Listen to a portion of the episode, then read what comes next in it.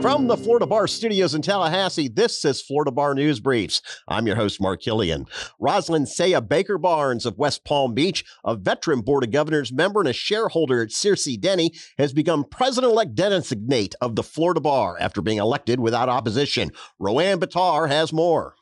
Baker Barnes, a board certified civil trial lawyer, says she is proud to serve her fellow bar members and deeply appreciates the support of her friends and colleagues. Baker Barnes has a 20 year history of involvement in voluntary bars statewide and community organizations and is a longtime mentor to lawyers and law students. When qualifying for bar races ended Friday, 22 lawyers were elected to the Board of Governors without opposition. One contested election is to fill a 17th Circuit vacancy. John Pollenberg and Allison F. Smith, both of Fort Lauderdale, will vie for seat one in the 17th Circuit. In the 13th Circuit, incumbent Paige Greenlee is being challenged by Michael Tretelange for seat four. Both Greenlee and Tretelange are from Tampa. The Florida Chamber of Commerce is urging consumers to give sweeping civil litigation reforms more time to lower insurance premiums. Meanwhile, the Chamber is vowing to defend them. Jim Ash has the story. Lieutenant Governor Jeanette Nunez, CFO Jimmy Patronis, and Insurance Commissioner Mike Yaworsky were keynote speakers at the Chamber's annual insurance summit in Central Florida last week. Florida Chamber President Mark Wilson kicked off the two day event by reminding the audience that the industry no longer ranks Florida as a quote judicial hellhole. Wilson acknowledged that property insurance premiums are three times the national average, but he said there are signs the market is improving. Six new insurance companies are writing policies in Florida, and state run citizens is shrinking.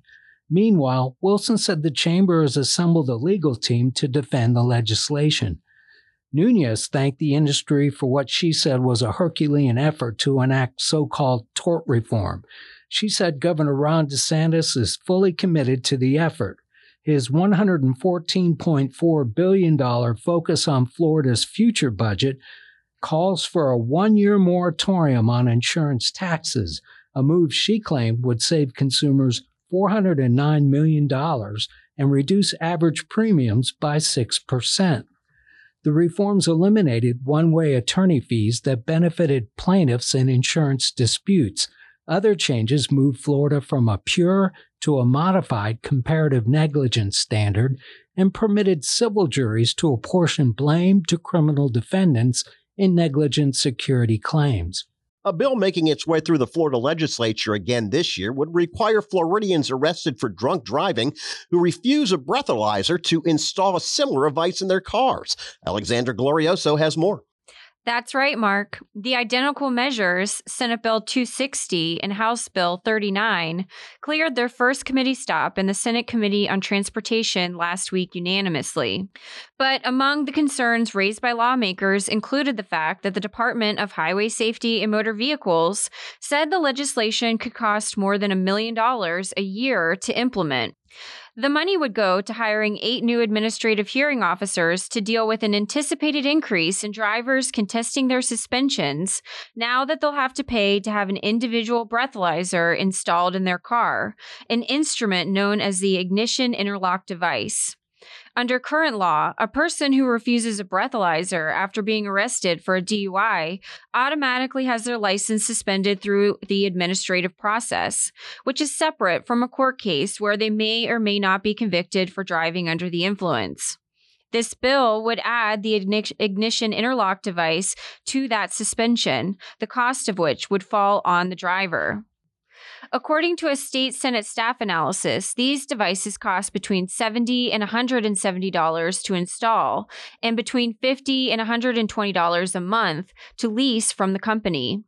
Jonathan Weber, the policy director for the Southern Poverty Law Center Action Fund, said these costs could be, quote, overwhelming to low income Floridians. He said by requiring people to choose between basic living expenses such as rent, food, medicine, or necessities for their children, the bill sets people up for failure. Weber recommended lawmakers include in the bill a program to ins- assist low income families with the cost, like state legislators have done for a similar law in Tennessee. A Senate panel has agreed to expand exceptions to grand jury secrecy after victims accused a former prosecutor of mishandling a 2006 case against Jeffrey Epstein. Tell us about it, Jim. Senate Judiciary voted 8 to 0 last week to approve SB 234 by Democratic Senator Tina Polsky, a Boca Raton lawyer. Republican Senator Jonathan Martin, a Fort Myers attorney, is a co sponsor. Polsky stressed that the exceptions to grand jury secrecy are narrowly crafted.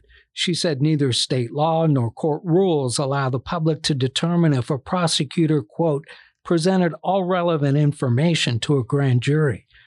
The bill would expand a furthering of justice exception to include furthering of public interest. However, the subject of the grand jury inquiry would have to be deceased, and the inquiry would have to be related to the subject's sexual activity with a minor, and the testimony would have to be previously disclosed by a court order. Epstein, a hedge fund billionaire, died in a New York prison cell in 2019. He was facing a 45 year sentence on federal trafficking and conspiracy charges. Prosecutors contend he sexually abused dozens of underage girls in New York and Florida. Epstein was investigated by the Palm Beach police in 2006 for allegedly sexually abusing five girls under the age of 16 at his Palm Beach mansion. Then State Attorney Barry Krischer presented the case to a grand jury that returned a charge of soliciting a prostitute. The Palm Beach Post eventually sued to obtain grand jury records, but the trial court determined that it did not have the authority to release them.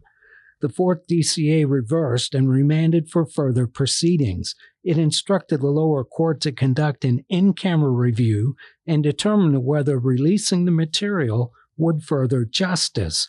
The court has yet to release the material. For more on these and other stories of interest to the profession, visit floridabar.org slash news. Florida Bar News Briefs is the production of the Journal and News Department.